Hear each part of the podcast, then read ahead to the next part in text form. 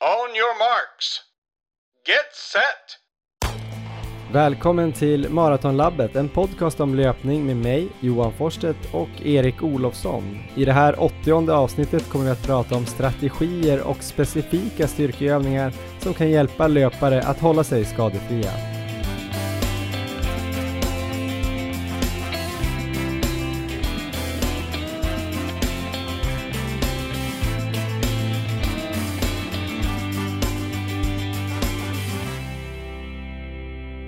Då ska ni alltså vara välkomna till avsnitt 80 av Maratonlabbet. Ett litet jubileum, Erik Olofsson. Ja, precis. 80 avsnitt.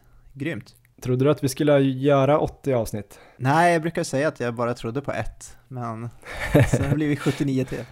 Ja, vi vet inte om det är bra eller dåligt, men vi hoppas att det är bra i alla fall. Eh, det här jubileet ska vi då eh, fira tillsammans med Stockholm Marathon och maratongruppen. Eh, det här är alltså Maratonskolan del 3 som ska handla om eh, ja, men löpfys för prehab och prestation. Eh, styrketräning för att hålla sig skadefri, vilket ju är väldigt, väldigt viktigt, eller vad säger du Erik? Ja, jo men det här är ett av de absolut viktigaste ämnena och eh, något som jag tror alla behöver tänka lite extra på.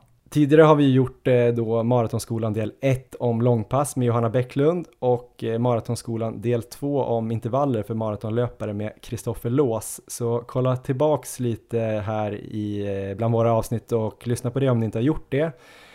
Som alla vet är ju Stockholm Marathon flyttat till 5 september och eh, om ni inte är riktigt i form nu så har ni ju faktiskt fått ganska många fler veckor på er att förbereda er. Istället för tre veckor är det 17 veckor tror jag till Stockholm Marathon och eh, det finns ju träningsprogram också på eh, maraton.se som finns både i en köpeversion och en gratisversion som man kan kolla på. Erik, har du tittat något på de där programmen och fått, några, fått någon inspiration?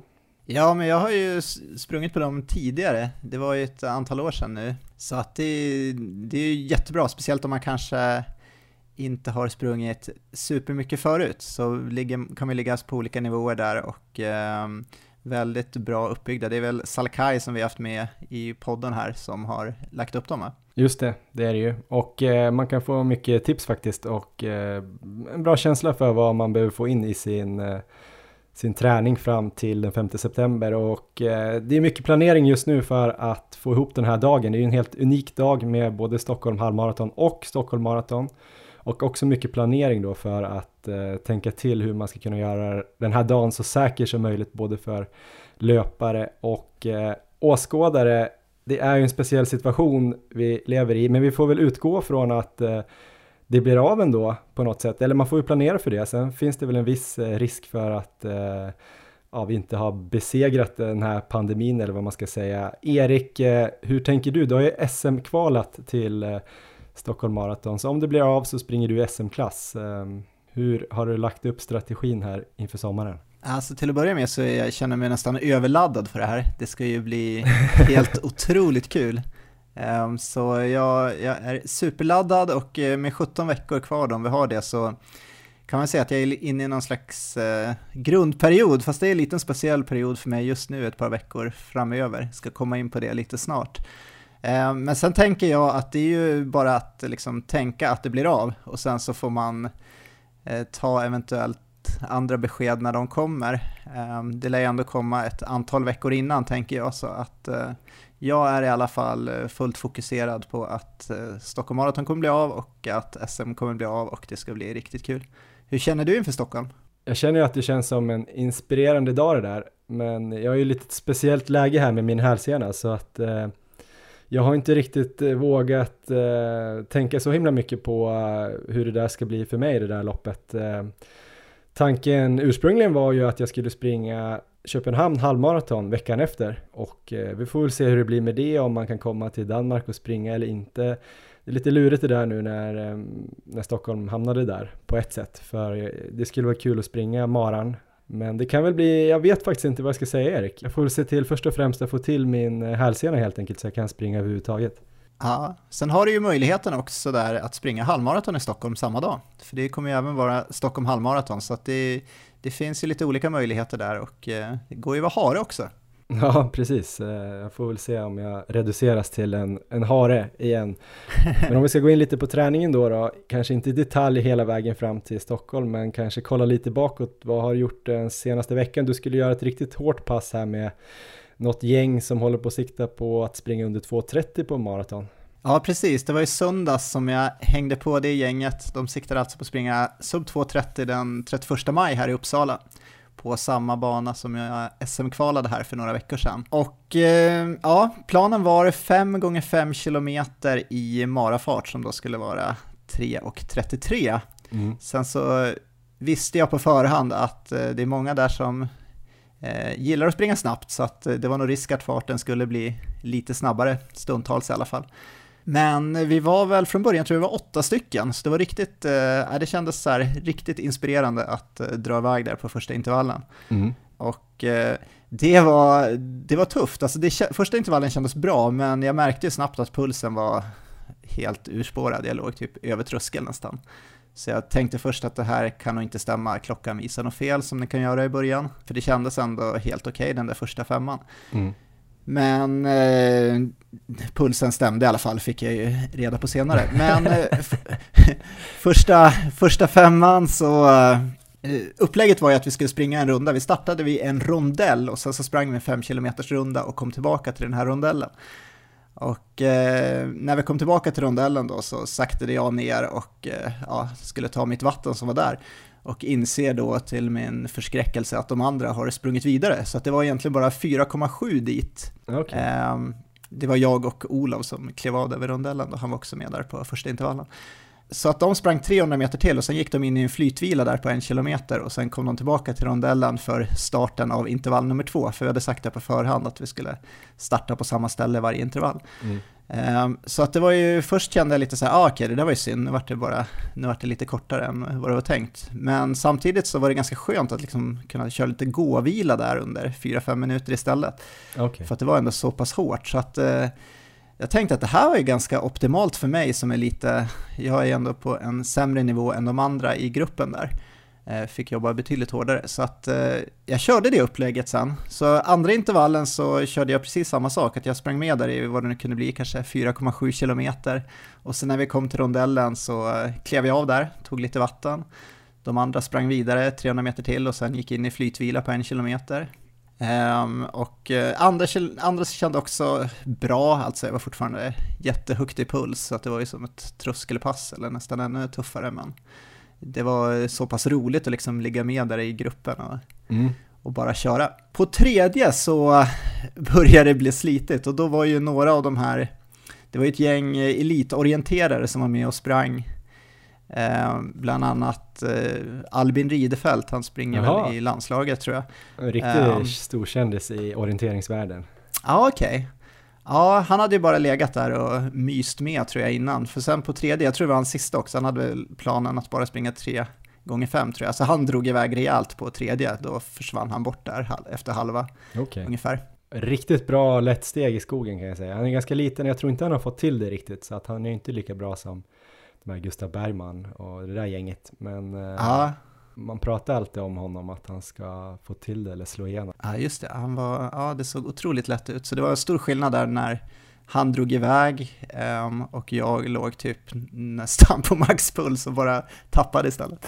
Uh, så det var på tredje intervallen, så då jag försökte hänga på de som var uh, närmast mig då, men det var som att jag hamnade, jag hamnade sist och fick slita liksom riktigt hårt hela vägen in. Men jag var ändå nästan med kan jag säga fram till 4,7 kilometer. Mm. Eh, även om gruppen liksom hade spruckit upp då. Men där då kände jag väl, planen var ju på förhand att springa 3 gånger 5 så där var jag liksom ganska nöjd. Eller ja, jag kände att det här var ett riktigt bra pass. Men så blir man ändå sugen, jag stod där en 4-5 minuter och Um, fick ändå återhämta mig lite, så när de kom tillbaka dit till rondellen och uh, vi sprang runt där, det, ju, det såg ut lite som, om det finns några så här traventusiaster som lyssnar, så var det ungefär som det här franska storloppet Prix d'Amérique innan start, och springer de runt, runt hästarna där och sen så liksom eh, sticker de iväg när startskottet går. Det var lite så upplägget var inför varje intervall där. Så att jag eh, sprang med där i den här rondellen när de var tillbaka och sen bara bestämde jag mig för att jag skulle hänga på en fjärde också. Fast det kändes på förhand att det här är ju ganska dödsdumt. Hur var det då? Um, den, var, den var riktigt jobbig. En kilometer var det ändå så här att jag hängde med fortfarande. Uh, sen så började det gå lite lätt upp för och jag låg redan på gränsen då, och det var ju som att uh, de andra då, då var vi väl, vi var väl fyra som var med då tror jag, som var med och sprang. Um, de andra tre när det blev lite uppför, det var som att de höll farten bara, eller till och med kanske tryckte lite. Mm. Och då var det bara som att uh, så här, gummibandet bara sprack. Det var ju jag bara kände att nej, nu är det slut typ. Så att då, då fick jag kliva av och då gick jag direkt in i någon slags jogg och eh, joggade ner. Men det var ju, jag känner mig lite så här, har du läst om de här outsiders i typ i Kenya? Nej. Har du hört någonting om dem? Det är så här i, till exempel i Kipchoges träningsgrupp och så, när de har långpass där, så brukar de ju samlas på morgonen och då kommer det en massa löpare som inte har någon manager, som inte liksom är med i gruppen egentligen. Um, men de kommer dit på morgonen i alla fall och det är liksom accepterat att de är där. Mm. Tränarna pratar inte riktigt med dem och så. Alltså så var det inte alls för mig, alla var jättetrevliga mot mig när jag var där. Men det var lite den känslan att man kom dit och sen försöker man hänga på så länge det går. För det är ofta så det är där i Kenya då, att då alla börjar tillsammans och sen så liksom droppar det av folk eh, allt eftersom. Och sen på slutet kanske det bara är Kipchoge och Kambora som är kvar typ mm. sista kilometern. Um, så det var lite av den känslan, det kändes lite så här kenyanskt nästan att springa runt där. Nu var det i och för sig asfalt i Uppsala, men uh, riktigt inspirerande och kul. Och så var det ridefält istället för Kipchoge? Ja, jo men lite så. så uh, ja, bra pass var det. Jag hade sjuk träningsverk två dagar efter alltså. Okay. Av löpning och det känner jag ändå inte att jag får så ofta av löpning, så det kändes liksom att det det var mm, bra pass. Men vad var känslan så här efteråt då? Blev det avskräckande att eh, försöka springa en mara i 3.33 fart eller kändes det ändå så här, ja men det här kan ju gå med lite anpassning och lite tid och bra träning? Alltså både och. Det känns ju avskräckande för att nu sprang jag i den där farten och jag klarade ju typ knappt 3 gånger 5 Så att mm. det är ju på det sättet så känns det ju, hur ska det ens vara möjligt? Sen så vet jag att några kilometer där gick lite snabbare. Jag kollade ner någon kilometer, det var så här, kanske 3.22 typ. Oj. Fast då, då var det ju även kanske lite nerför. Men eh, jag har ju ändå känt samma sak också förut när jag började testa på lite så här 3.45 fart och så för något år sedan. Så kunde jag även då ha samma känsla att det här är helt orimligt att jag någonsin ska kunna springa en mara i det. Mm. Um, så eh, jag har ändå den vetskapen av att det går ju liksom att om man tränar sig dit så går det ju att eh, ändå genomföra det förhoppningsvis, men eh, det är klart, det känns ju, just nu så är jag absolut inte nära att vara där. Men har du planerat in fler sådana här pass, den här typen av pass, att du bara liksom ska hänga med så länge som möjligt och, och liksom släppa lite, vad ska man säga, kontrollen nästan? Ja, faktiskt, det är lite så jag kommer träna nu fram till 31 maj. Det var så pass roligt och inspirerande att jag, idag hade jag faktiskt planerat en dubbeltröskel, jag skulle köra eh, först 10 gånger 1000 på morgonen och sen hade jag tänkt hänga på ett sånt här pass eh, ikväll som den här gruppen ska köra ett tag då. Mm. Ehm, men jag beslutade mig för att jag skippar dubbeltröskeln och skippar morgonpasset och så försöker jag göra samma sak här i eftermiddag kväll, att jag ska hänga på det passet igen. Och det passet som vi ska köra ikväll, det är alltså Eh, variera 6 minuter och 3 minuter. Eh, där 6 minuter kommer gå i marafart, så 3.33, och 3 minuter kommer gå snabbare i ungefär 3.25. Så det kommer vara, det kommer vara åtta stycken sådana utan någon vila emellan, så det kommer alltså vara 72 minuter rakt av där man växlar mellan eh, 3.33 och 3.25, så att det kommer väl bli 20 och en halv kilometer på en 12 tror jag, om jag räknar rätt. Um, så att eh, säg att jag i, nu har jag inga förhoppningar om att jag kommer hänga på hela vägen, men skulle jag hänga på hela vägen så skulle det bli ett halvmara pers i alla fall. Men jag ska se lite hur benen känns, och sen kommer jag nog hänga på det så länge det går, och sen så får det väl bli som sist där, att jag får droppa av när, när jag har gjort mitt.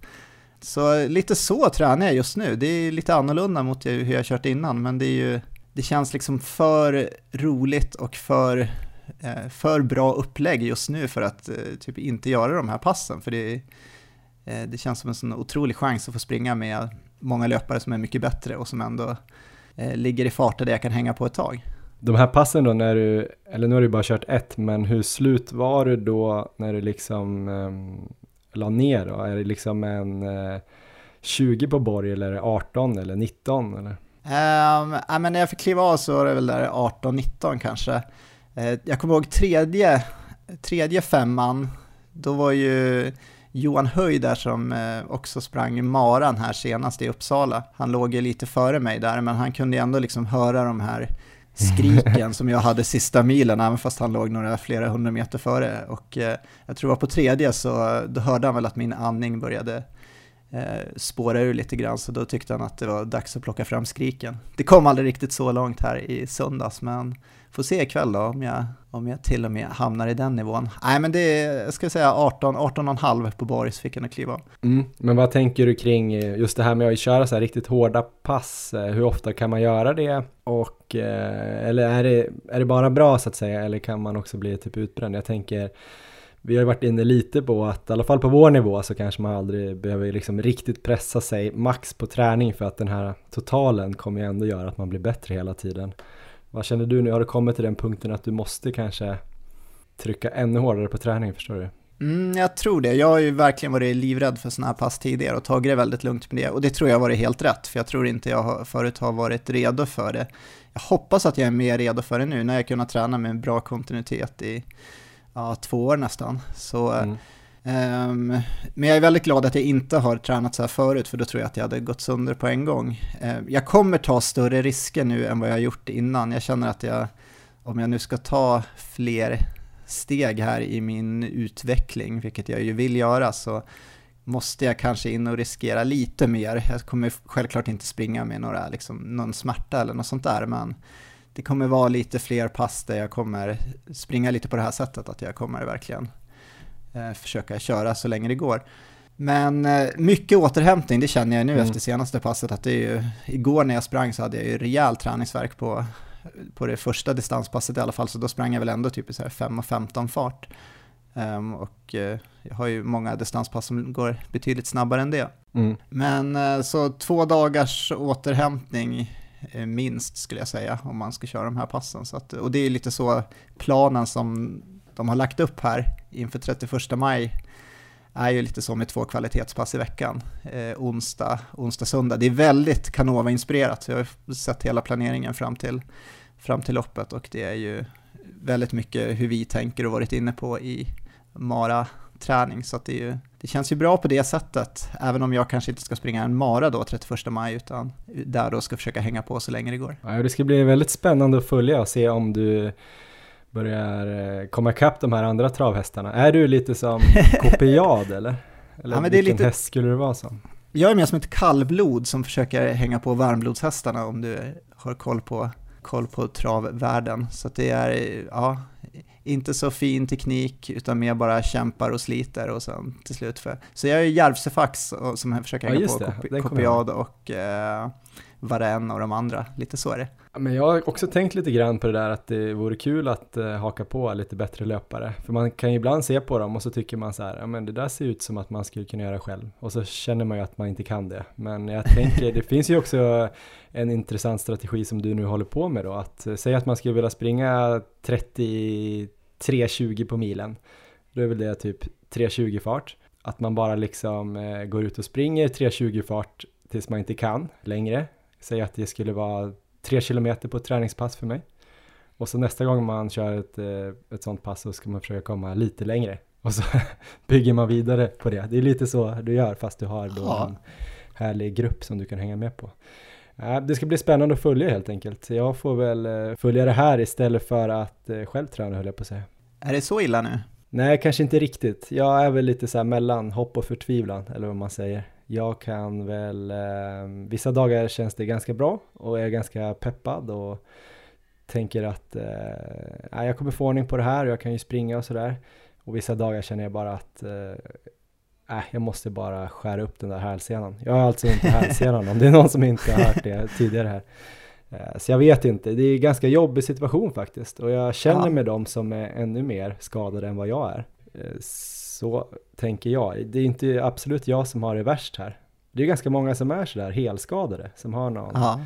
fraktur eller någon, eh, något diskbrock här som vi kommer få höra om lite senare och, och trasiga höfter och knän och allt vad det kan vara man inte kan röra på sig alls. jag kan väl ändå springa, men sen vet jag inte om det är dåligt att jag kan det. För att jag blir ju sugen på att sticka ut och, och känna efter och springa i skogen när det är fint väder ute och fåglarna kvittrar.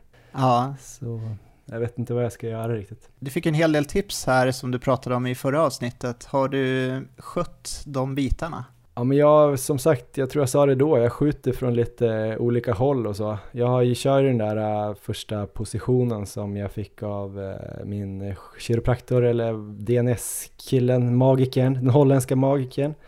Um, jag tycker det är lite svårt för den bygger ju på att man ska koppla på rätt muskler uh, och andas rätt. Och den är lite svår att veta när man gör den rätt, när man är själv så att säga.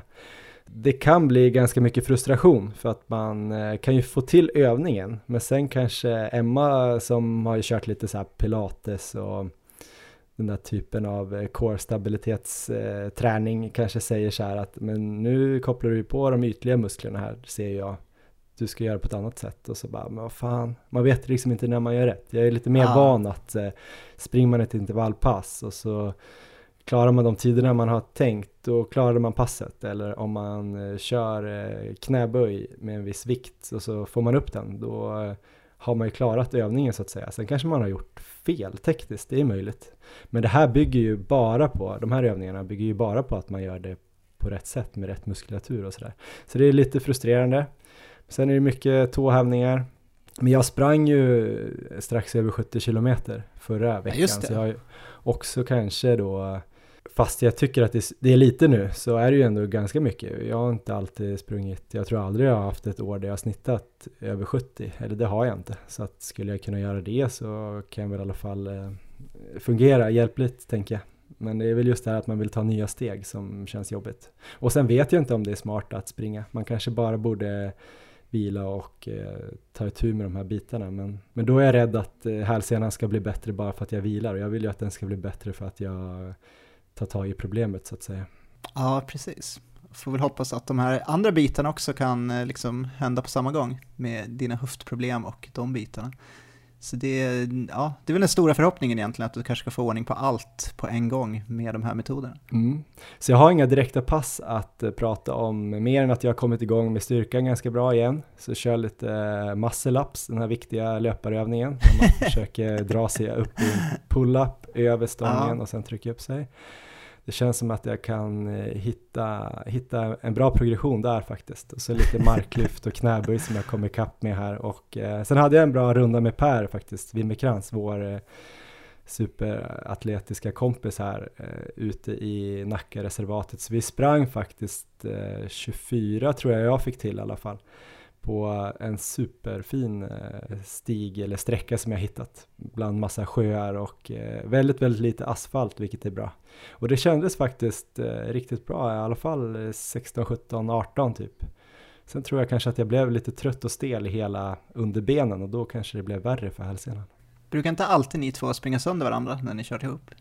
Jo, men nu pratar vi ganska mycket på rundorna om att vi brukar springa sönder varandra. Så nu tror jag att vi båda är ganska öppna för att när som helst bara avbryta. Jag hade med mig busskortet också i fickan. Och Men han verkar ganska pigg och fräsch nu i kroppen så det går åt rätt håll för honom och, och förhoppningsvis för mig också.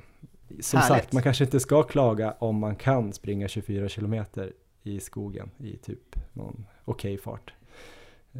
Så jag kanske blir en sån löpare som bara får sticka ut och jogga för att det är härligt. Däremot har jag också kört, eh, det är lite kul, det kommer låta som att det här är inplanerat här då, men det kanske inte riktigt är. Jag har kört en del eh, flow pillow också, du vet den här massagekudden från Flowlife. Och det här avsnittet är också ett samarbete med Flowlife Sweden som gör en massa återhämtningsprodukter. De brinner ju för återhämtning och flow som de säger. De har ju, vi har ju pratat om dem tidigare och de har ju dels då den här Flowgun, den här massagepistolen som du brukar använda på dina vader som faktiskt ja. har fått dina vader att må mycket, mycket bättre. Absolut. Sen har de ju också en eh, massagekudde som heter Flow Pillow Heat som jag har provat nu ganska mycket sen sist vi hade maratonskolan. Jag önskar att jag skulle säga att jag kör den just nu, men det gör jag inte. Men ibland när jag sitter och jobbar så lägger jag faktiskt upp eh, benen på en pall under skrivbordet och så har jag flow pillow, men så kör jag den där på vaden för att mjuka upp vaden. Och det är ett sjukt bra sätt att eh, få massage eh, till en väldigt billig peng och man kan ju liksom göra andra grejer samtidigt. Eh, så jag är väldigt nöjd med den här Flow Pillow Heat. Jag tror det kan vara ett litet, litet, en liten pusselbit för att när hälsenan kommer må lite bättre. Kör du någon Flow Pillow? Du har kört det ganska mycket förut va? Ja, men det har jag gjort. Eh, jag gillar ju också när, just den här värmefunktionen, pratar om med heat här, att eh, den blir riktigt varm efter ett tag, så det är dels massage och värme. Um, så att min eh, plan framöver är att komma in här efter mina löppass, lägga mig någon halvtimme i soffan där och flytta runt den här flowpillow på olika ställen där jag känner att jag behöver lite extra massage och sen kanske ligga och kolla på något. Jag, Um, nu finns det inte så mycket idrott att kolla på och sånt där, men jag börjar kolla lite på bröderna Ingebrigtsens den här serien som har gått på NRK. Den är ganska underhållande, så det är, det är lite så jag kommer köra efter mina löppass tänker jag.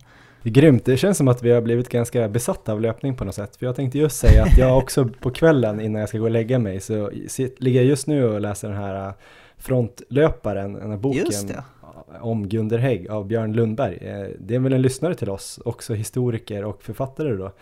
Eh, jättespännande bok som vi fick hem då ligger jag ju då med den här Flowpillow under täcket, kör mina vader och läser om Gunder Hägg. Ja, ja men det är ju, jag har kommit en bit in i boken, den är fantastiskt intressant.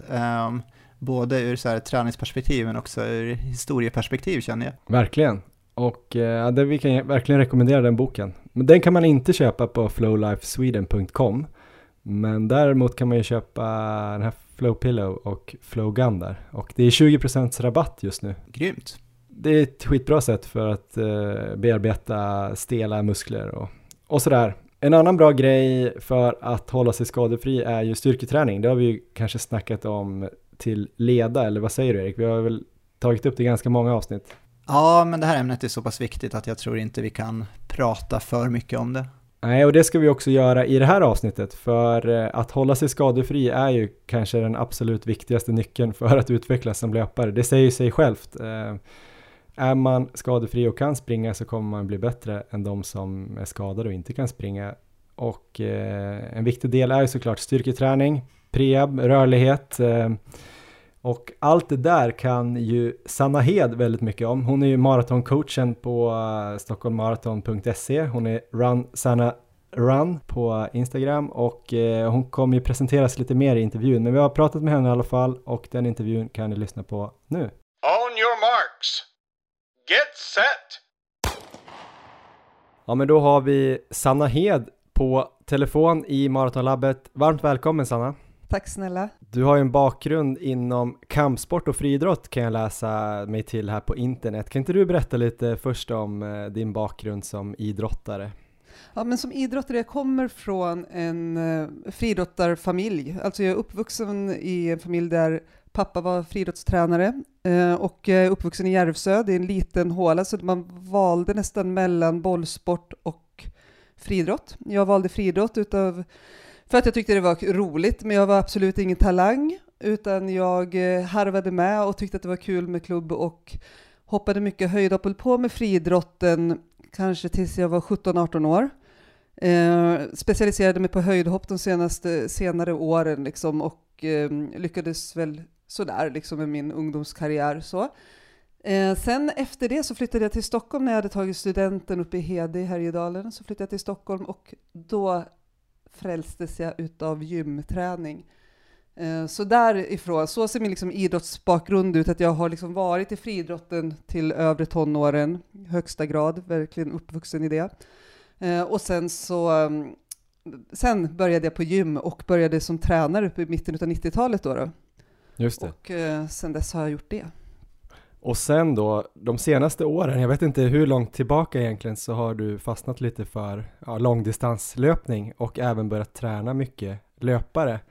Eh, yeah. Kör mycket löpfys och försöker få folk att bli snabbare, starkare och mer skadefria. Exakt ja. det vi ska prata om idag egentligen.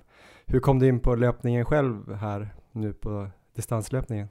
I och med att löpning är så himla effektivt och jag gillar liksom att vara effektiv i min livsstil generellt. Liksom så. så har löpning legat med, även när jag var mest liksom inne på gymbiten och kanske kampsport som du nämnde, som jag tävlade i under några år i taekwondo. Så liksom effektiviteten att höja sin kondition inför vilken idrott du än ska göra, om du så ska liksom vara aerobikinstruktör eller om du ska tävla i kampsport eller vad du än ska göra, så är liksom, har jag haft löpningen med mig ganska naturligt, men då har det varit så att jag har sprungit en halvtimme. Liksom så. Sen så fick jag ju två barn. Eh, mitt senaste barn är fött 2011, så hon fyllde precis nio år. Eh, och 2011 där, då märkte jag ju liksom att man inte hade tid att gå till gymmet och träna. Man hade inte tid att hooka upp med kompisar och då kände jag att löpningen blev någonting som liksom var så himla enkelt. Och så började man liksom pusha det. Och sen så gillar jag ju liksom att tävla, jag gillar att utmana, jag gillar att själv att träna målinriktat. Och sen så i och med att det blev så många runt omkring mig som jag tränade som också då inspirerades av löpningen när det blev sån stor boom runt det så kändes det så naturligt för mig med den bakgrunden jag har att liksom ta tag i det. Och sen så liksom för min egen del så kände jag ju att gud vad roligt det var att börja som nybörjare i en mm. värld eh, inom idrotten och, och ändå känna sig ganska trygg i kunskapen när det gäller liksom tekniker och löpskolning. Allt det har jag ju med mig och då var det så himla lyxigt att ändå helt vara färsk i en idrott som eh, ja, men halvmaraton, maraton eller långdistanslöpning överlag var för mig. Eh, så det, det, var väl därför jag halkade in på, mig, på det, för att jag kände att det var en effektiv träningsform och också att det attraherar mig jätte, jättemycket i den här utvecklingen man kan nå. Mm. Du hade ju då som du sa med dig då både den här löpteknikdelen, kanske även rörlighet, eh, både från friidrott och kanske kampsport inte minst, eller gymmet och sen styrketräningen. Eh, hur viktig är den här, de här bitarna för löpare egentligen? Det är det vi ska prata om. Är det viktigt? Mm. Är, det, är det viktigt att ha ett avsnitt i Maratonlabbet om prehab? jag tycker det, för i och med att jag, jag, jag har ju lyssnat jättemycket på er, gillar er podd jättemycket och jag, eh, ni har ju varit inne på liksom fysträningen vid andra tillfällen också och jag tycker inte man kan belysa det nog i och med det här som du nämnde, att jag brinner verkligen för att göra skadefria löpare. För det är så himla synd att många tror att löpning är dåligt och alltid leder till skador, men det behöver inte göra om man är lite smart. Eh, dessvärre så ger ju inte liksom styrketräning eller prehabträning eller rehabträning den här kickbacken som löpningen gör för oss som hittar det som vår idrott. Så är det ju. Så att det är ju liksom ett motstånd för mm. alla och därför tror jag att man behöver tjata lite om det. Jag tror inte att alla löpare behöver styrketräna eller träna rörlighet. Ehm, jag tror att de löparna som kan lägga enormt mycket tid på att bara springa, som kanske till exempel elitlöpare som kan lägga enormt mycket tid på det, som har det som sitt yrke, då kanske det kan räcka med att bara springa för att du kan liksom utveckla dig hela tiden, kroppen kan hänga med och så. Men det är ju mm. väldigt få förunnat och om man ser till motionärer så är det ju jättefå som kan springa den mängden som man kanske skulle kunna tänka sig att skulle kunna göra att man slipper undan Just styrketräningen. Det. Så jag skulle vilja se att styrketräning eh, eller liksom fysträning, löpfys inkluderat det här rörlighetsträning är en liten genväg egentligen för att göra dig hållbarare om du inte kan lägga supermycket tid på att bara springa. Kanske lite så. Ja, men det där har Erik faktiskt vittnat lite om nu på slutet. Jag tror han sa det faktiskt i förra avsnittet att han har nästan fått mindre skador nu när han har kommit upp på den här volymen som han ändå kan springa på runt 15-16 mil eh, mm. i snitt per vecka. Då har han nästan blivit av med skadorna, men på vägen dit har det ju varit en del problem. Och jag har ju rätt mycket problem. Ja, men jag menar det, och, det kanske, och det, jag tror inte att det är någonting man kan kasta sig in i och tänka bara, eller det vet vi ju liksom, eh, både du och jag, att man kan inte så här, bara glida in på en 10 mila, 15 mila vecka, utan det gäller att ha en kontinuitet Eh, i sin träning som är få förunnat. Liksom. Så om man ska kunna gena lite grann, att kunna lägga sig på de där mängdveckorna till exempel, eller av vilken progression man än vill göra, i vilken ände, om det är farter eller mängd, så då tror jag att man måste tänka smart och jag tror att man kan göra det genom att eh, lägga en bra och effektiv bas i ett styrketräning, ett uppbyggande specifikt för löpare-program. Liksom. Och det har jag, tycker jag att jag har sett bland mina adepter och bland de som lägger lite tid på styrketräning, att det ger enorma resultat. Liksom. Vi ska komma in mer på det och kanske till och med något typ av program eller prata lite mer om övningar och vilka styrkegrejer man ska göra. Men först tänkte jag att vi ska riva av plåstret på en grej som rör, rör, dig och mig egentligen. Du pratar ju om det här med att träna smart. Nu sitter du två halvskadade löpare här och pratar om de här grejerna. Jag har problem med mina hälsenor. Du sprang eh, väldigt bra förra året, eh, bland annat Stockholm halvmaraton under en 30, en 29, 31. Jag tror du var tvåa i din åldersklass faktiskt. Mm, Men eh, på den senaste tiden här har du inte sprungit så mycket. Jag sprang ett pass med dig i vinter här, men det har inte blivit så mycket på slutet. Varför? Nej, alltså jag har haft ett fantastiskt 2019 som löpår och jag fyllde 45 förra året ehm, och hade så här, ja men som du sa, det var ju en fin utveckling, jag tränade väldigt eh, tränade väldigt mycket, hade så här, ja men flyt, inga speciella skadekänningar, kanske ibland att jag kände någonting som låg och spökade lite i eh, baksida lår, vilket är väldigt faktiskt vanligt bland just löp tjejer. Att det sätter sig lite, ofta sätter det sig i vaderna för män och lite i låren kanske för, i hamstrings för kvinnor har jag eh, liksom börjat skönja något mönster. Eh, men hur som helst så, mm, rätt som det var i vintras, jag sprang ett testlopp, eller jag var med i ett lopp, det här stadionloppet heter det va? Eh, det. På vändbana, en jättehärlig halvmaraton som gick på något kort 14 varvsbana tror jag det var på stadion, 18 januari. Eh, hade jättefin farthållning eh, utav löparkompisar och det var så här kul och härligt. Jag kände mig bra i kroppen, min träning hade fungerat, vi gjorde en avstämning med min coach och det var liksom så här pepp. Eh, sen på, det där var väl på lördagen eller söndagen, fredagen efter, jag är på väg till jobbet, jag jobbar ju då som tränare, känner på morgonen när jag gör min checkup, vilket vi också kan komma in lite på sen, att mm. jag gör en daglig rutin, att varje morgon börja med att känna igenom min kropp lite grann. Jag lägger mig på yogamattan i en kvart. Jag sätter min klocka på ett larm, 15 minuter, lägger mig på min yogamatta och så tar jag det lite därifrån, känner igenom liksom. Och då känner jag redan på mig, fasiken alltså vad det kändes oskönt i benen rent så här, alltså det pirrade på ett nytt sätt sådär. Och så, men så tänkte jag, tog mig till jobbet, tog tunnelbanan, vilket jag sällan gör, jag brukar gå eller jogga eller cykla liksom. Jag tänkte att jag tar tunnelbanan för jag kände att det var någonting som spökade lite grann. Sen så kör jag, tänker lite som jag kan tänka, vilket jag inte ska säga att allt är rätt, men jag tänkte nu ska jag röra mig så mycket som möjligt, för det är någonting som behöver lossna i ryggen. Liksom. Så jag kör på ganska hårt, då hänger jag med i uppvärmningen till mina, de som kommer och ska träna hos mig. Kör en uppvärmningsrutin fem gånger då, då kanske på fem timmar, vilket i efterhand inte var så himla smart, för det visade sig då efter eh, ja, magnetröntgen och så, för det här ledde, så det blev ett ganska hastigt förlopp till att jag hamnade på akuten på Karolinska och hade nervinklämningar i ryggraden, vilket eh, de flesta känner till som diskbrock. Så efter mm. magnetröntgen så visade det sig att jag har tre ganska rejäla diskbrock i ryggen. Eh, så att eh, då var det liksom tvärnit med enorm nervsmärta och jag blev sjukskriven i en månad eh, ganska omgående för att jag kunde inte röra mig helt enkelt.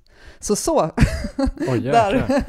så där har jag eh, utgått från. Så i slutet av februari började jag smyga igång eh, och också då var superlöpsugen som vi med skador ofta är då när vi har fått liksom eh, göra ett ordentligt avbrott. Och det här var faktiskt helt ärligt mitt första avbrott på nio år för en skada.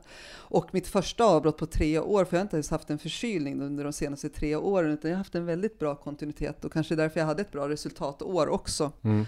För att jag har inte behövt backa för någonting liksom. Eh, men i efterhand så kanske jag kan fatta att jag kanske inte heller har varit så lyhörd som jag har trott att jag har varit på min kropps signaler. Men det här diskbrocken då, har de smugit sig fram eller har haft det länge eller, eller fick du det av någon, någon alltså, anledning nu i år? Nej, jag tror att de, alltså det vet man ju inte riktigt, men om man, om man, om man skulle röntga alla ryggrader på folk så här, att man skulle kolla, så har ju de flesta någon form av buckning eller diskförskjutning och så. I alla fall de som har nött på under många år med hård träning eller träning eller, eller ingen träning alls också. Så, så har vi liksom, man får ju lite R och lite skavanker på ryggraden precis som resten av kroppen. Och jag skulle nog ha kunnat kommit undan det här genom att inte kanske ha gjort återupprepande stötar, vilket löpning är. Eh, men jag skulle nog också kunnat kommit undan det om jag hade gjort en mer grundläggande bålträning, för det är ju det jag får syssla med nu. Som sagt, jag födde ju två barn för nio år som gick igenom graviditeter och sådär, så att Sen så har jag liksom kört på och haft turen, eller liksom jag har kört min fysträning, men den har kanske inte, eller uppenbarligen så har den ju inte räckt till, utan jag skulle säkert kunna gjort det på ett annat sätt. Men så är det ju med nästan alla skador också, att vi måste så slå huvudet i väggen innan vi fattar det liksom. Men om du tittar tillbaks nu då på den här skadan eller Mm. du sa lite där att du kanske inte hade varit så lyhörd som du trodde.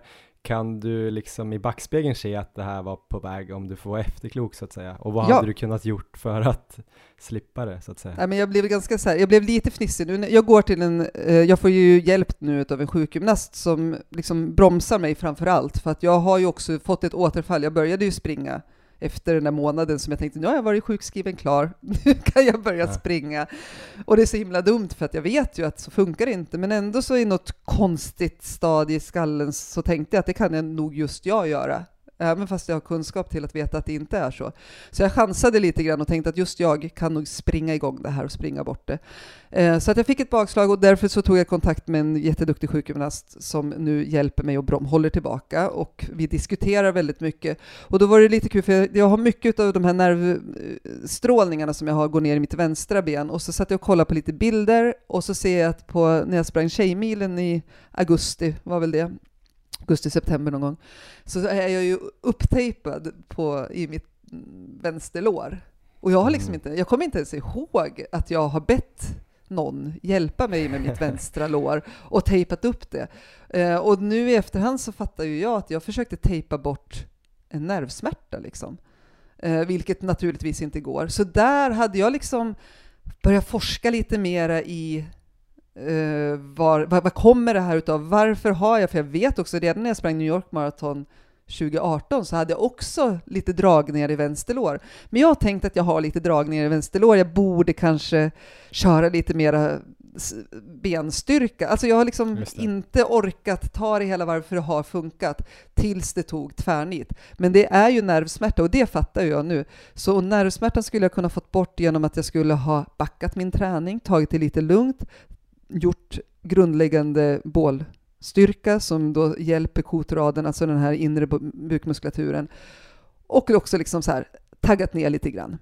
Eh, vilket jag inte har gjort och därför sitter jag här nu. Och det är väl det som är liksom det här, om vi ska liksom komma till grejen, att det är väl det som är himla synd, att till och med då, då måste jag säga så här, jag som har jobbat som tränare i hela mitt yrkesverksamma liv i snart 25 år, inte, och också då så här tränat igenom jättemånga andra människor och också hela tiden haft en tränings... Eh, alltså jag har själv tränat och tävlat mycket i olika sporter, att jag lik förbannat inte kan fatta hur viktigt det är.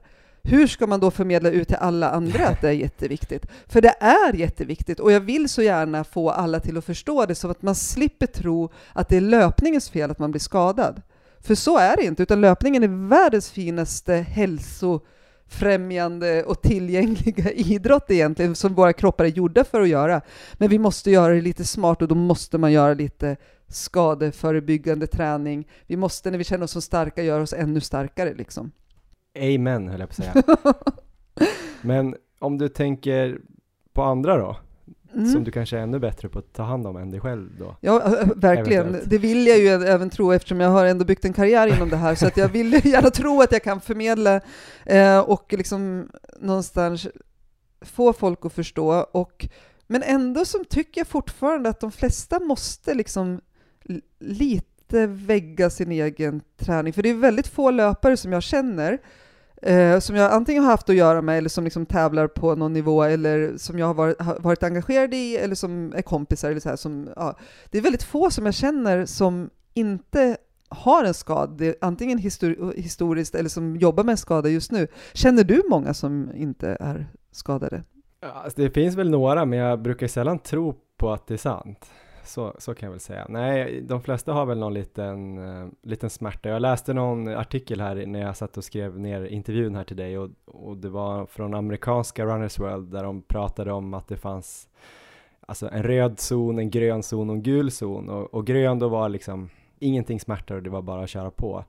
Eh, och röda var ju då kanske mer diskbrock eh, Ja. eller stressfraktur och, och gula kanske då är det här hälseneproblemen som jag har haft.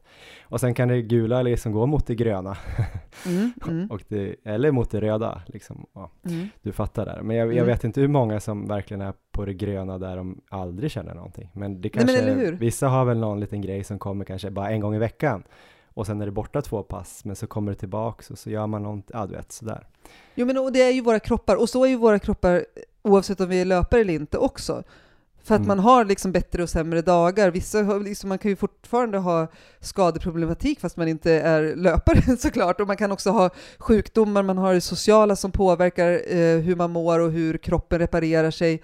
Eh, för att få en skada när man är 20 år och mm, lever liksom bara, man pluggar och har det, det är det ansvaret man har. Och sen så till skillnad från när man är 38 och man har små barn i småbarnsålder och man sover aldrig. Alltså hur man reparerar en skada blir också så enormt olika vart man befinner sig i livet och vilka förutsättningar Mm. man har där.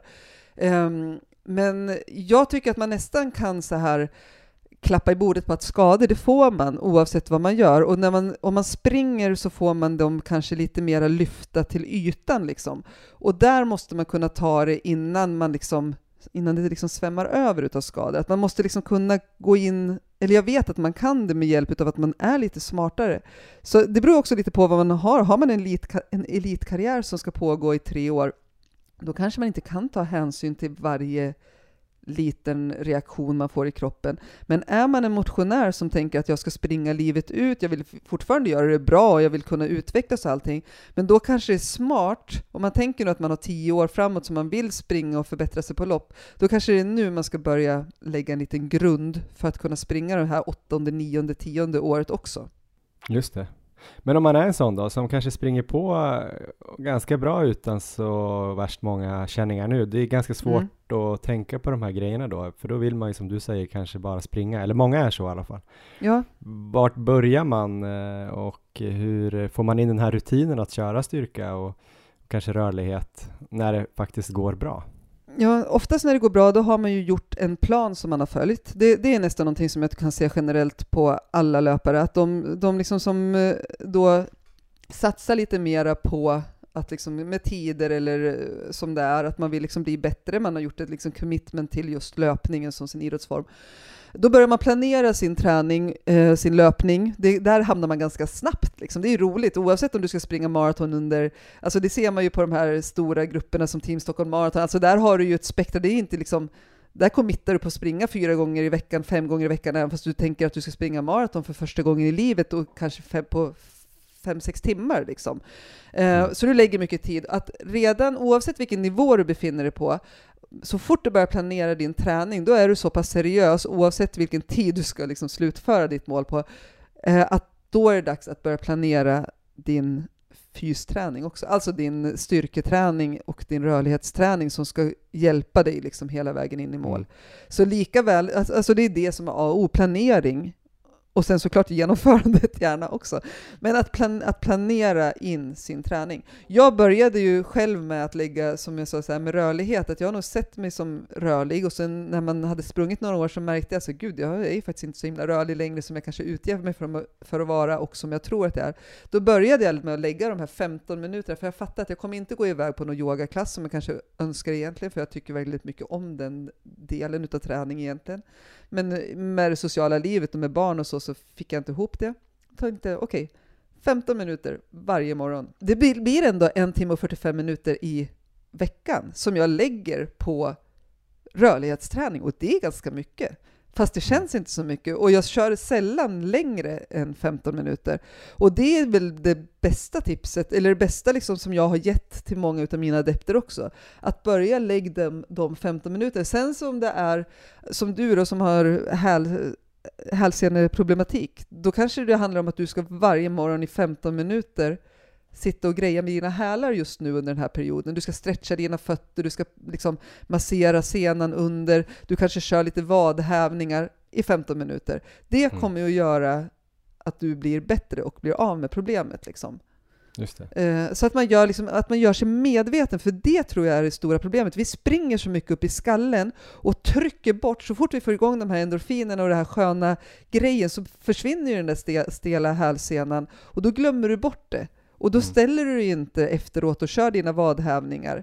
Men att göra det lite så här cold, alltså direkt kallt på morgonen, sätta dig och bara känna igenom, åh fan, jag är fortfarande stel i de här hälsenorna. Och så tar man hand om det då, gör sig medveten om det. Det gör också att du vet att liksom, den här morgonen kändes det för jävligt och så springer du och då kanske du tänker lite smart efteråt att ja, men nu ska jag ju ta tag i och göra de där spänsthoppen lite grann som faktiskt funkar, som stärker mina hälsenor. Så någon typ av eh, möte med kroppen på morgonen där man Ja. lyssnar verkligen. Ja, jag tror att det, alltså det kan låta lite så flummigt och lite, men jag tror att, att det är den största liksom, skillnaden du kan göra, för där kan du också sätta planen för vad som ska hända under dagen. Just det. För känner man sig, liksom som jag kände där på morgonen när mitt diskbråck då verkligen hade gått igenom på något sätt, där kände ju jag att hoppsan, det är någonting som verkligen, verkligen händer. Sen att jag liksom tänkte att det kanske var ett ryggskott, så jag rörde mig jätte, jätte, jättemycket, vilket gjorde att mitt diskbråck blev sju gånger värre, var ju Mm. för att jag inte fattade vad det var. Men den gången jag fick eh, känning utav en hälsporre och kände det på morgonen och jag började liksom lägga varje morgon på att massera den här senan som jag sa till dig under foten, rulla med boll, göra vad Mm. här nere. Alltså jag blev ju av med min hälsporre eller känning utav hälsporre så sjukt mycket snabbare än vad jag hade blivit om jag inte kört mina 15 minuter på morgonen. För då hade jag kanske inte ens märkt den på samma sätt. Jag hade inte uppmärksammat kroppen på samma sätt.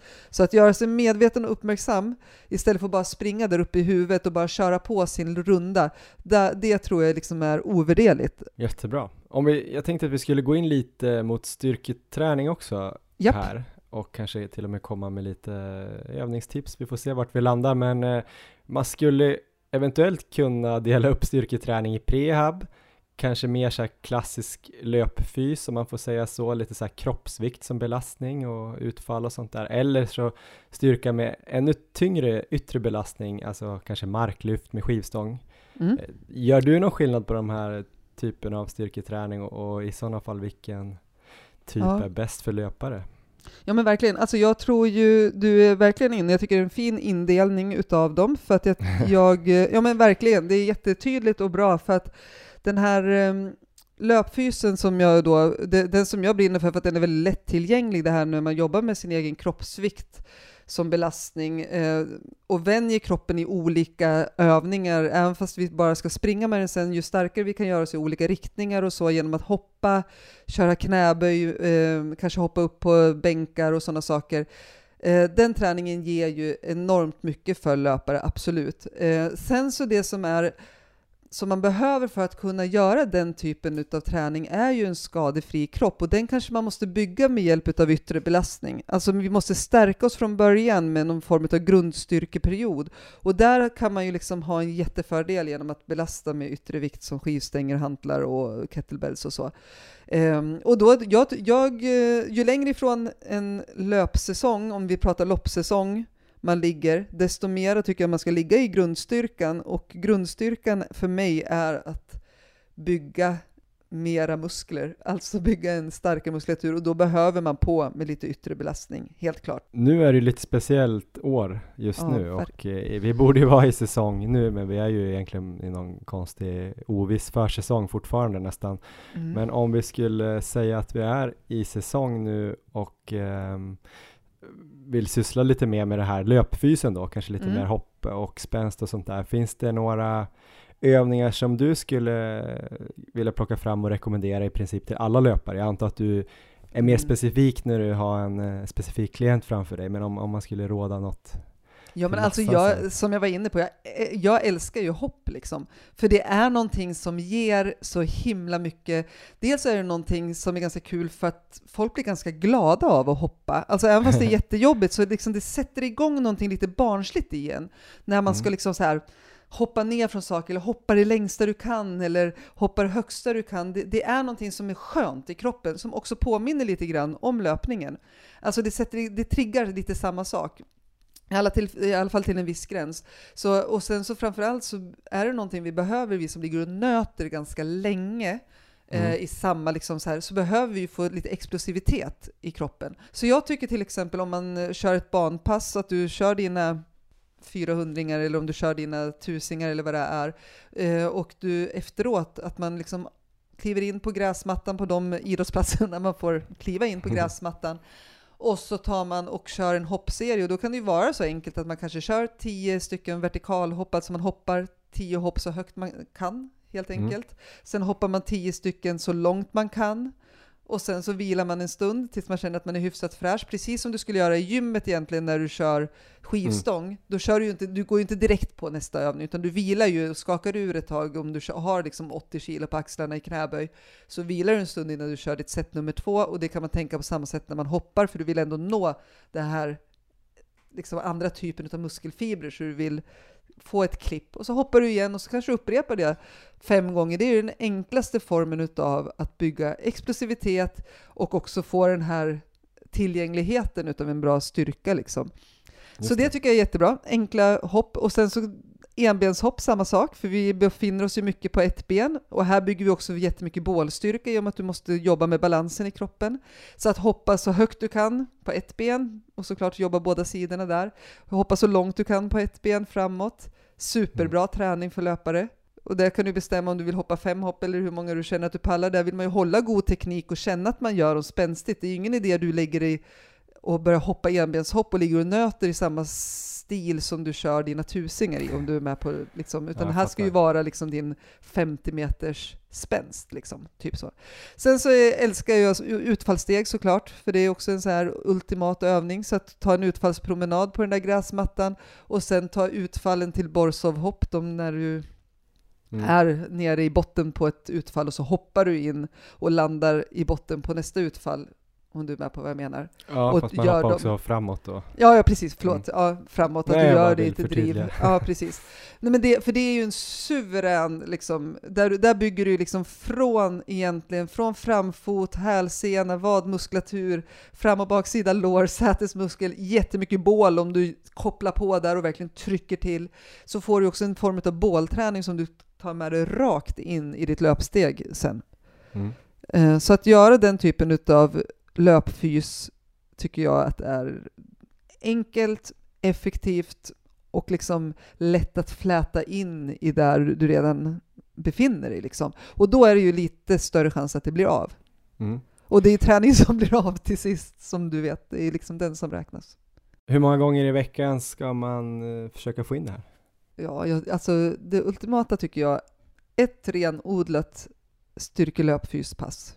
Mm. Där du liksom verkligen lägger fokus på det. Och sen så har du två gånger i veckan där du lägger ett så här kortare, kanske 20 minuters fokuspass där du lägger till lite grann efteråt.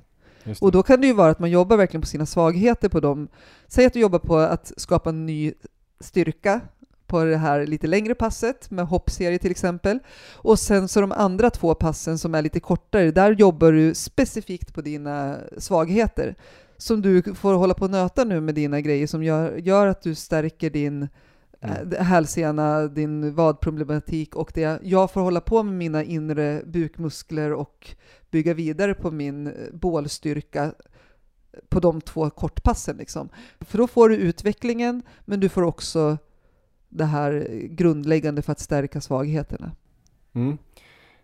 Jag tänker vi kan också då brygga in på lite det här med om man ska tänka prehabstyrka och, och jag vet inte vad, om det finns någon skillnad på prehab och prestationsbaserad styrka för ja, gör man prehab och inte blir skadad så kommer man öka prestationen för att man kommer kunna springa mer och Ja men blir precis. man starkare i vaden för att man inte vill få problem med hälen eller hälsenan så kommer man ju säkert bli snabbare av det också så att Absolut.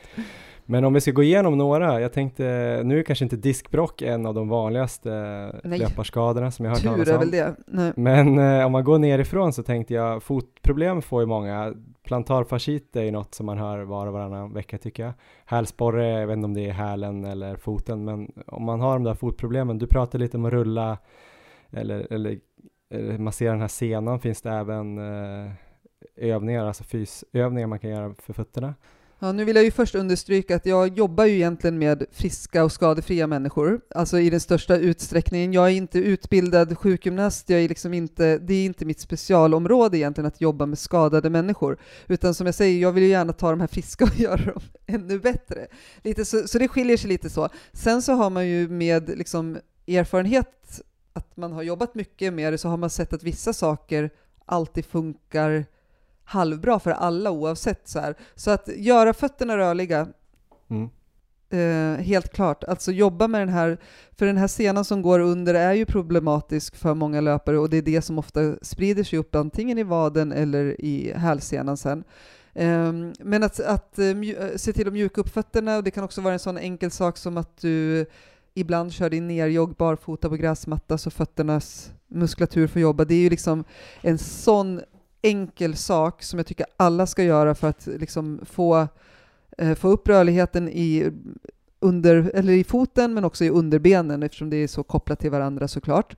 Att, att göra det. Det är en jättefin och enkel sak. Sen så tycker jag ju att vadhävningar och ehm, eh, stretch av vaderna ska ju liksom ligga med också därför att undvika att du kommer till punkten att du får Ja, eh, problem med hälsporre. Och det, det är väl jättebra, för det behöver du inte göra så himla mycket om du inte har problem med det, men du behöver fortfarande göra det.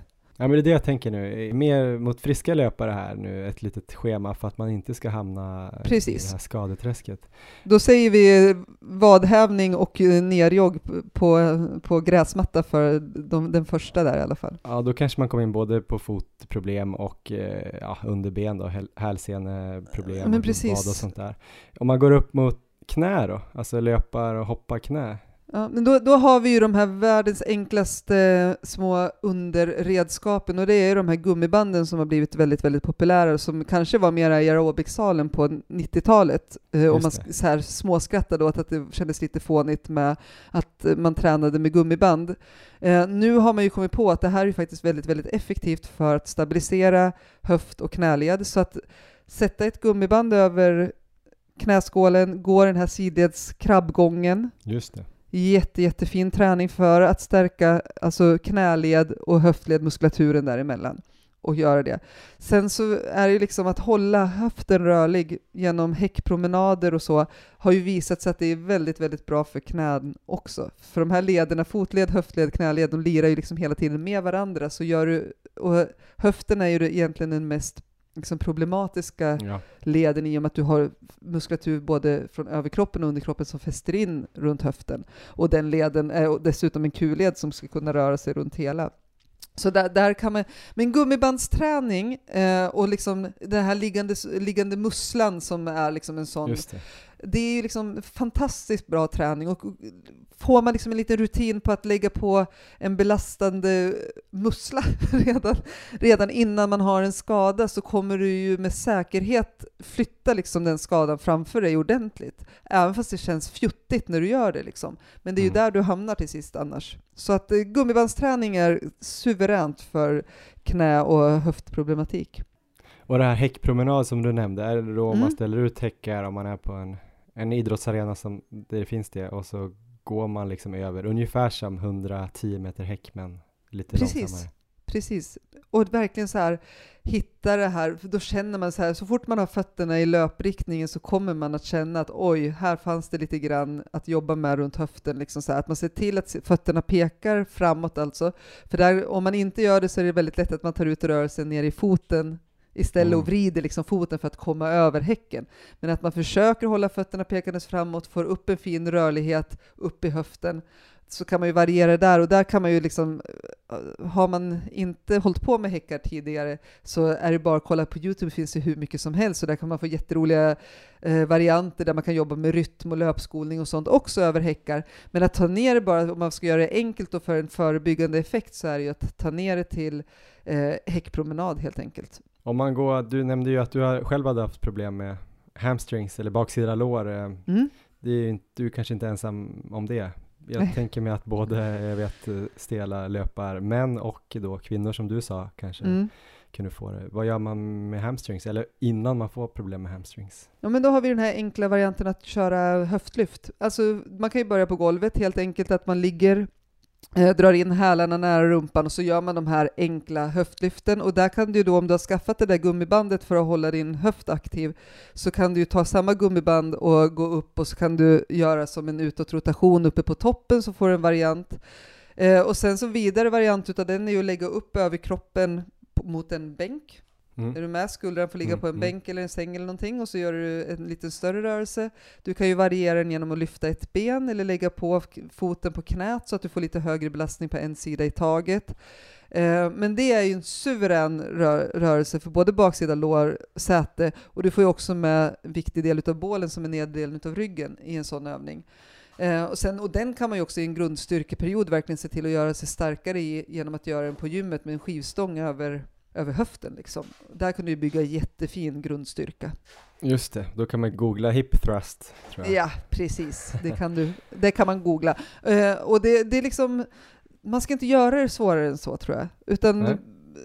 försöka liksom att få det gjort istället för att söka efter för avancerade grejer. Uh, det där räcker gott men om man gör det. så. Suveränt. Eh, mm.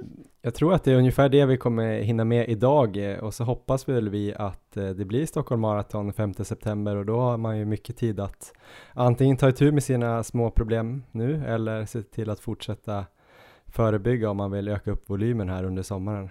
Ja, verkligen. Finns det någon chans att du springer Stockholm Marathon i september? Oh, alltså jag, hoppet är väl liksom det sista som lämnar människan, men idag var min stora utmaning att springa fem gånger en minuter på löpbandet. Så att jag har en bit kvar att springa ett maraton 5 september, men jag önskar och hoppas att jag kan göra det. Annars så ska jag Annars hoppas och önskar jag att jag i alla fall kan vara ute och heja på att loppet blir av. Mm. Eh, så, eh, så att man kan heja på alla andra duktiga löpare men jag skulle så gärna vilja vara där och kunna springa, stå på startlinjen. Så att jag ska mm, helt enkelt ta och göra min rehab ordentligt. Och jag ska ta och lyssna på kroppen och lyssna på andra mm. kloka människor och ta in det på vägen dit. Så ja, som sagt, jag hoppas, men äh, vet det tusan. Och din väg eh, kan man ju följa då på Instagram. Run Sanna Run heter du där.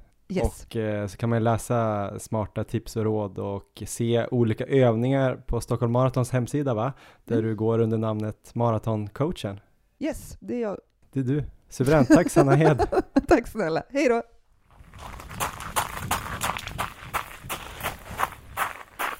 Ja, det där var alltså Sanna Hed, eh, en lång intervju om prehab och styrketräning för prestation och allt vad det var och hennes diskbrock. Eh, Erik, eh, snappar upp någonting som du tar med dig för att hålla dig skadefri framöver?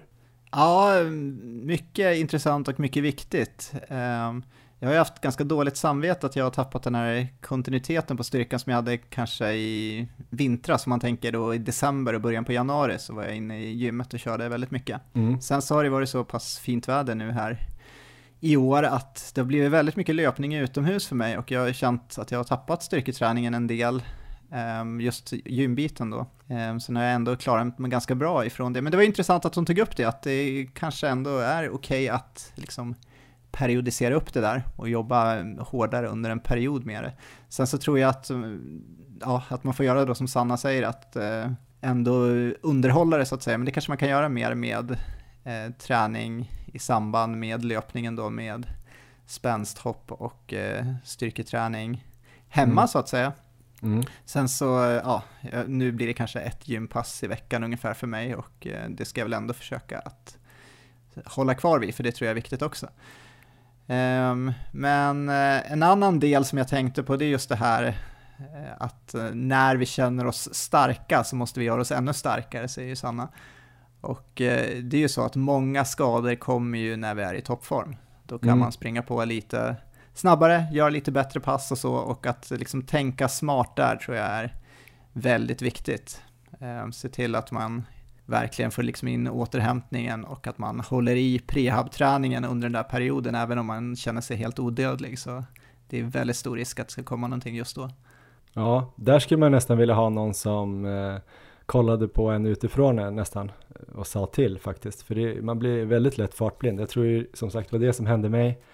Och eh, ja, Sanna själv verkar ha blivit eh, skadad när det har gått som bäst. Eh, jag vet många fler som vi inte behöver nämna i podden höll jag på att säga, men det är väl många fler där som känner igen sig säkert som lyssnar. Att eh, man vill bara liksom lägga på lite, lite till och så här, någon mil till och så råkar man lägga på lite intensitet till för att man har ju klarat det så bra de här senaste tre, fyra veckorna. Men den femte veckan kanske inte håller längre.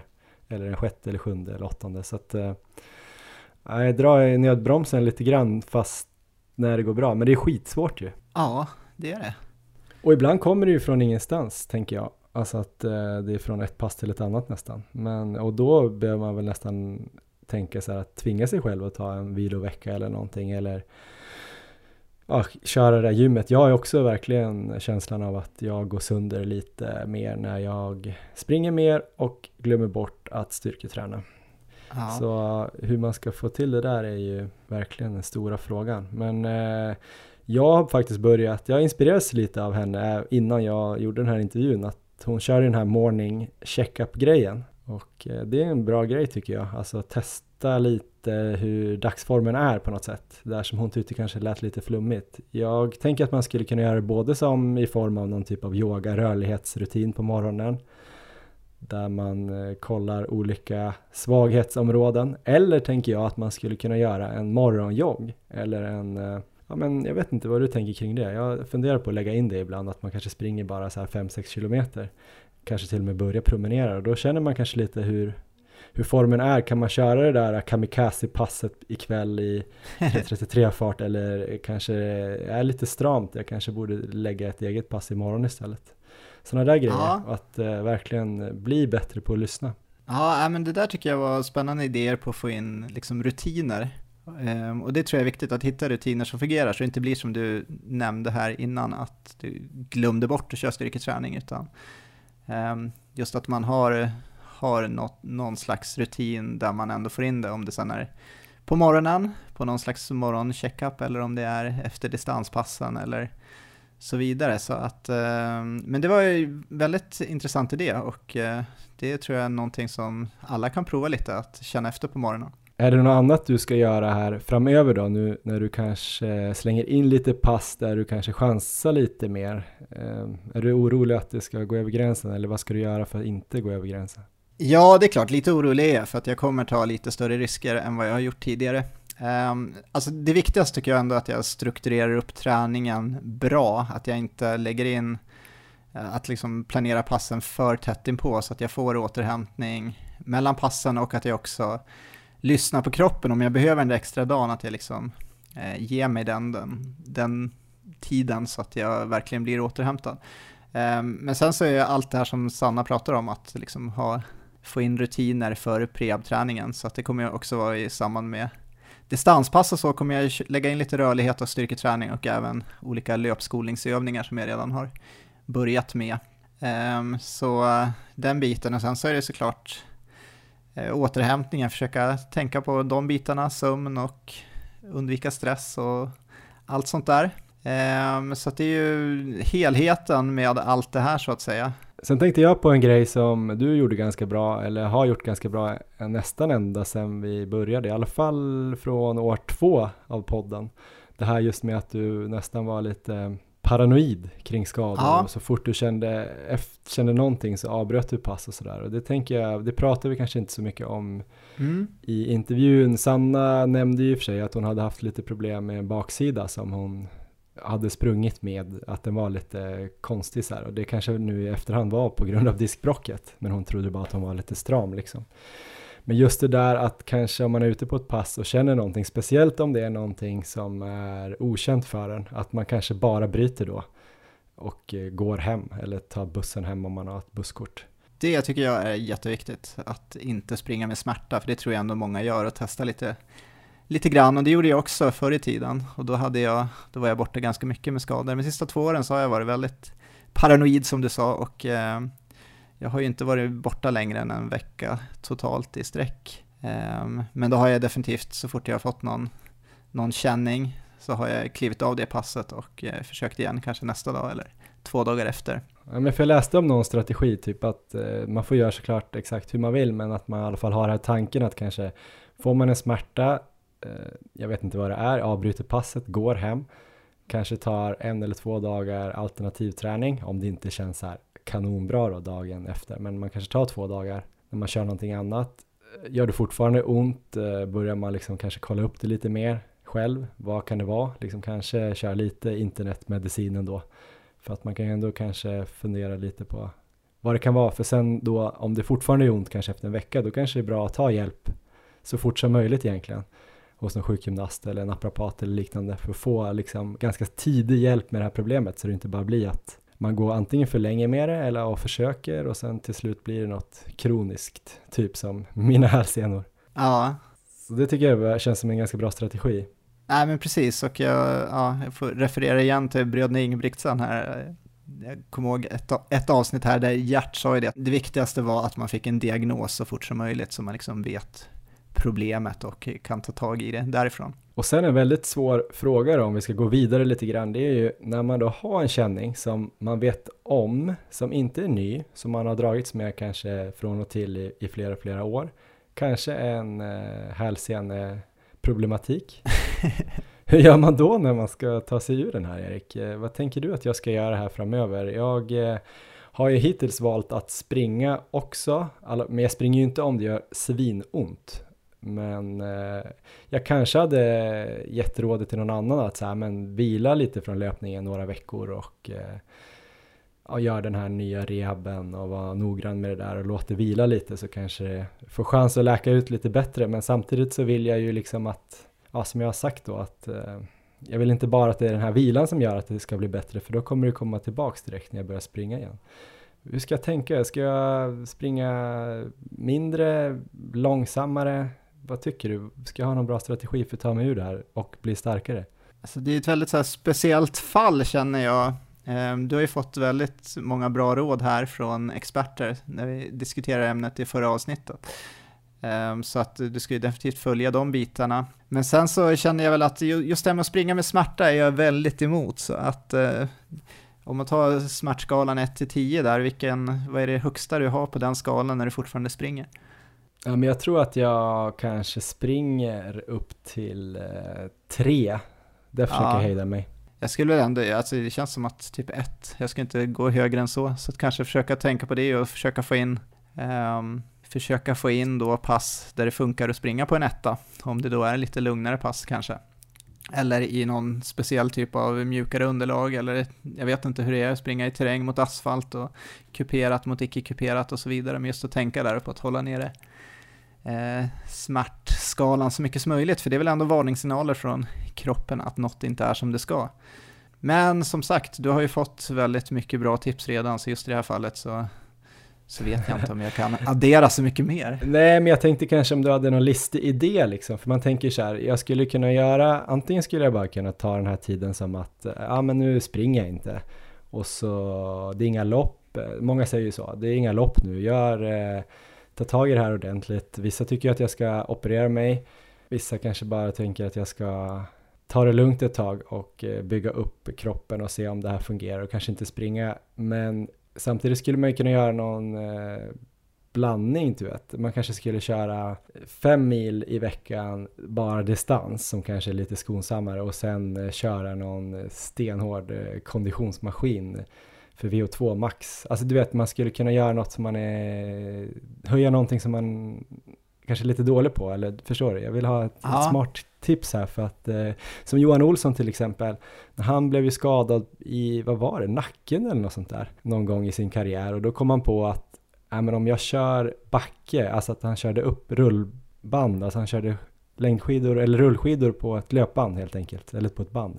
Så körde han upp det ganska hög eh, lutning och då kände han att då kunde han köra uppför. Och så körde han alla intervaller typ uppför och eh, för att överhuvudtaget kunna träna. Och då märkte han ju att det dessutom då adderade någonting. Så det gjorde honom ju mycket, mycket starkare. Så att han tackade ju nästan den här skadan för att han hade börjat träna så och blev bättre. Något sånt skulle jag vilja hitta, något knep. Rullskidor på löpan, är det det vi har kommit fram till? Det kanske inte funkar för din hälsen. Åh, oh, Erik. Nej, jag vet inte. En sak jag funderar lite på är ju faktiskt eh, börja springa i Hammarbybacken. Alltså ja. springa upp för backe, för då går det inte speciellt fort fort, man eh, får en annan lutning kanske i överkroppen, man kanske träffar lite bättre med de andra musklerna förutom eh, vaderna också. Vissa tycker ju att eh, löpning uppför är mindre skonsamt för hälsenorna eftersom de, de hamnar ju som en vinkel där, eh, där hälsenan blir mer utsträckt på något sätt. Men samtidigt så går det ju mycket saktare, det blir inte samma smäll i marken varje steg och eh, ja, så jag är lite inne på att kanske köra någon sån där, att man kanske går med stavar upp eh, för det är ju väldigt brant där så kanske man kör det två gånger i veckan och jobbar jävligt mycket med hjärtat och styrkan, något sånt där och så blir det som mitt specialknep, förstår du? Ja, men jag tror alla sådana här saker där du kan jobba ganska hårt men med låg smärta är ju jättebra. Så det är ju bara att uh, köra det som fungerar helt enkelt. Men sen så det viktigaste måste ju på något sätt bli att se långsiktigt att du ska få ordning på de här problemen så att du ska kunna springa förhoppningsvis helt utan smärta. Jag pratade faktiskt lite med John Kingstedt, eh, han som har Spring Snyggt-podden med Manne Forsberg. Just det. Han har ju varit uppe i Umeå och opererat sig hos den här äh, Håkan Alfredsson som jag tror vi nämnde i förra avsnittet. Jag tror han hade varit där fyra gånger och opererat både höger och vänster och någon, någon operation fick han göra om. Men tydligen helt smärtfri nu och är ju i jättebra form så att uh, han, var, han var taggad på att jag skulle åka dit, typ. Eller jag vet inte om han var taggad på det, men han, han, han var schysst och berättade hur det hade varit för honom och hur han kände efteråt och sådär. Så han, han rekommenderade ju den grejen och tydligen hade det varit OS-löpare där och Zlatan har ju varit där och ja. väldigt många duktiga idrottsmän från hela världen som har varit där och fått hjälp. Så det är väl det där man ibland halkar in i sina mörkaste stunder börjar man ju tänka så här, men det kanske bara är det snabba, enkla lösningen egentligen. Lite som att eh, om man har fått ett hål i tanden för att man har ätit för mycket godis, då kommer ju inte hålet i tanden försvinna för att man slutar äta godis, utan man måste ju ändå laga tanden så att säga. Sen måste man ju sluta äta godis för att inte få fler hål. Så ja. det kan ju ha gått så långt tänker jag att alla de här grejerna jag ska göra nu eh, för att stärka upp kroppen kommer ju såklart vara jättebra för att inte ska få problem igen eller få nya problem eller jag kommer kanske springa bättre men hälsenorna kanske har gått för långt för att det ska släppa om du förstår vad jag menar. Ibland tänker jag så och bara vill boka en tid. Ja, har du någon så här tidsram du jobbar efter? Um, där du tänker att nu försöker de här metoderna under ett visst antal veckor och sen så blir operationen inte blir bättre. Har du några sådana tankar? Det har jag faktiskt, och det skulle vara jättebra att outa här i podden, för då kan ju alla som lyssnar se till att jag håller den här tidsramen. Jag funderar, du får väl gärna komma med inspel, men jag tänker att åtminstone maj kommer jag ju inte då försöka ta kanske nya steg i löpningen och springa så himla hårt. Men säg maj, juni, juli funderar jag på, men vad tror vi? Två månader eller tre månader innan jag börjar tänka på mer drastiska åtgärder? Ja, men kan du göra tre månader så är det superbra, men jag tror inte du pallar så länge. Så att, säg två månader då. Så två månader, sen så måste vi se någon slags eh, positiva resultat av något slag i alla fall. Ja, annars får jag väl börja fundera på något annat. Eh, då borde det börja hända saker i alla fall. Det tror jag. Ja, superbra. Erik då, vad kör du då? Du kör ett hårt pass ikväll. Kör du mer? Kör du även kamikaze-pass i helgen då? Ja, precis. Det blir ju söndag så är det ett långpass med samma grupp inplanerat. Det kommer vara, börja med 60 minuter lugnt. I det här fallet så tror jag inte lugnt är så lugnt. Utan det kan jag tänka mig är någon slags, eh, ja, ungefär samma marafart vi höll när vi skulle springa sub 3 kanske. Något sånt där. Jag vet faktiskt inte, det står bara lugnt, men jag vet hur det kan bli. Men sen är det 30 minuter i 90% av marafart, så det landar väl strax över 3.50 då, 30 minuter. Och sen så är det 4 gånger 10 minuter i marafart. Mm. Med 3 eh, minuter flytvila mellan de 10 minuterna tror jag. Så det är ju ett eh, rejält långpass och jag vet inte hur länge jag kan hänga på, men eh, det är väl lite med mitt nya upplägg här att jag jag tar väl rygg så länge det går och sen så får jag väl droppa av när det är dags. Mm. Spännande. Själv, hur ser det ut resten av veckan då? Ja, jag vet inte, jag har ju satt något schema på eh, Instagram där men jag kommer väl eh, springa på lite grann när det inte gör ont. Det är så himla härligt ute nu så att jag klarar inte riktigt av att inte komma ut och röra på mig. Den eh, skjutsen jag får i mitt eh, humör och känslan i kroppen är så stark att eh, då får jag nästan offra hälsenan lite grann. Men det är det jag inte ska göra, men det är svårt att låta bli. jag var ute och sprang igår faktiskt och det kändes liksom otroligt bra från kanske, om jag är 181 cm så känns det som att 171 cm av min kropp plus fötterna då kändes väldigt, väldigt bra. Men sen var det några centimeter runt hälsenan som kändes dålig. Så att, eh, det är väl det som är frustrerande, att eh, jag är i god form så att säga. Ja. Och så får jag liksom inte njuta av det fullt ut. Men det är väldigt härligt att vara ute, så jag kommer väl försöka springa. Ja, vi får väl se om det blir kortare pass. Det blir väl framförallt lite lugnare pass och ska jag ha någon intensitet eller jobba med hjärtat så tror jag att det kommer bli lite backe då som jag får prova. Jag eh, ruttnar verkligen inne på gymmet så jag får väl se om jag får ta till eh, de metoderna också, alternativa konditionsmaskiner. Kanske ta fram min racercykel och sticka ut och cykla lite.